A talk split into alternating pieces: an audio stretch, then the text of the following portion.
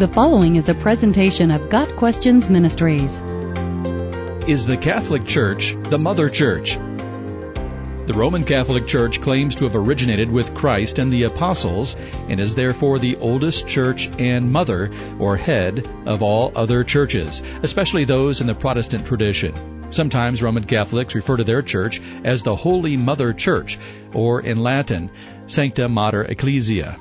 In fact, Catholics pinpoint the Diocese of Rome, specifically the Basilica of the Savior or St. John Lateran, as the official mother church. Protestants and others are seen as children who have strayed from their mother and are admonished to return home to Catholicism. The term Holy Mother Church refers to the Roman Catholic Church in many places in literature. Cervantes' Don Quixote, Scott's Ivanhoe, Twain's A Connecticut Yankee in King Arthur's Court, and Shakespeare's King John all contain instances of the Catholic Church being called the Mother Church. In order to be the Mother Church, Roman Catholicism must be the original form of Christianity, and that's exactly what Catholics teach concerning their history. One of the dogmas of the Roman Church is that Jesus appointed Peter as his vicar, or representative, over the Church. This teaching presumes that the rock Jesus said he would build his church on was Peter, and that Peter was the first pope. There is another slightly different sense in which Catholics use the term Mother Church. It is a term of endearment, as faithful Catholics view their church as an entity that nurtures, cares for, and guides the family of God in all things.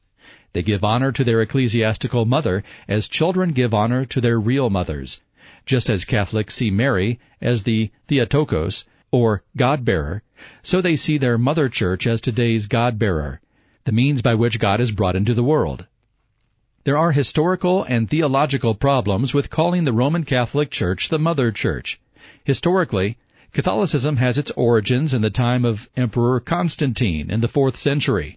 The Bishop of Rome did not begin calling himself the Pope until Siricius did it late in the 4th century.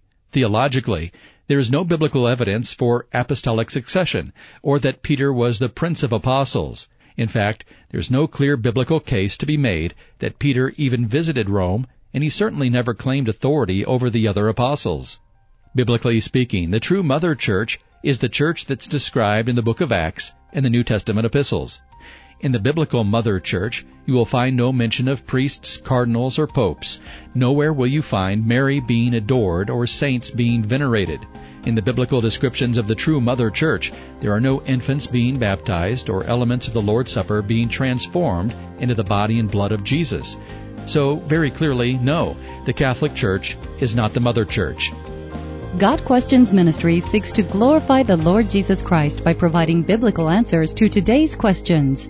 Online at gotquestions.org.